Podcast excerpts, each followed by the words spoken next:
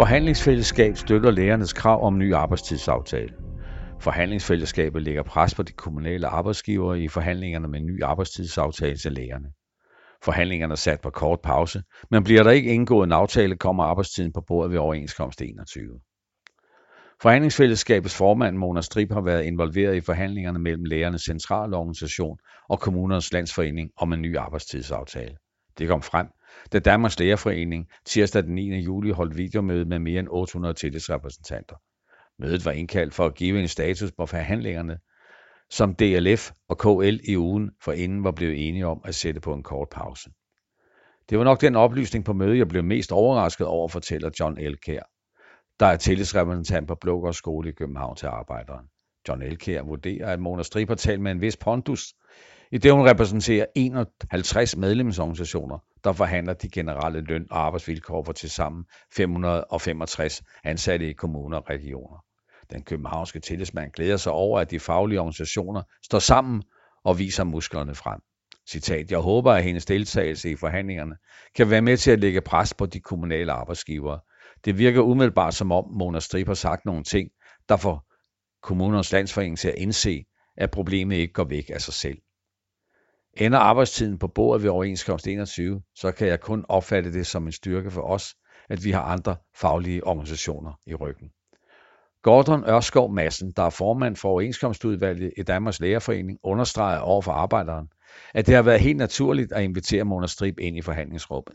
Citat, aftalen om at indlede periodeforhandlinger om lærernes arbejdstid blev indgået i forhandlingsfællesskabets regi, da L C og K L ikke kunne nå til enighed om en arbejdstidsaftale for lærerne ved overenskomstforhandlingerne i to tusind og atten, siger Gordon Ørskov Madsen.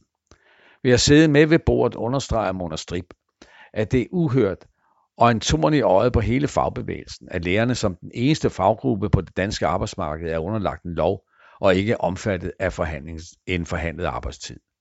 Den omstridte lov fire hundrede og ni, der siden forhandlingsfællesskabet i to tusind og tretten har dikteret lærernes arbejdstid, blev vedtaget i Folketinget på foranledning af den daværende Socialdemokratiske Socialistiske Folkeparti og Radikering.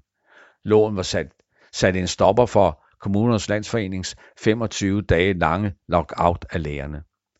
Lov nummer fire hundrede og ni giver skolelederen den suveræne ret til at bestemme over den enkelte lærers arbejdstid. Det tidligere loft over, hvor mange timer den enkelte lærer maksimalt må undervise om ugen, forsvandt sammen med regler om forberedelsestid. Loven slår fast, at lærerne i gennemsnit skal arbejde syv komma fire timer om dagen, men der arbejdes efter en årsnorm, hvor eventuelt overarbejde kun gøres op en gang om året. Arbejdstiden har været til forhandling ved de sidste tre overenskomstforløb.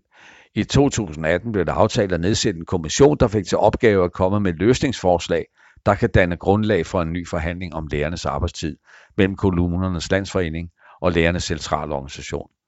Det er med afsæt i kommissionens anbefalinger, at K L og L C den første marts i år indledte de såkaldte periodeforhandlinger. Mona Strib tror på, at forhandlingerne mellem øh, A C og D L F og K L giver et resultat, også selvom de lige nu er sat på pause. Citat, det var jo hele afsættet for det, man blev enige om i to tusind og atten, siger hun til Arbejderne og fortsætter.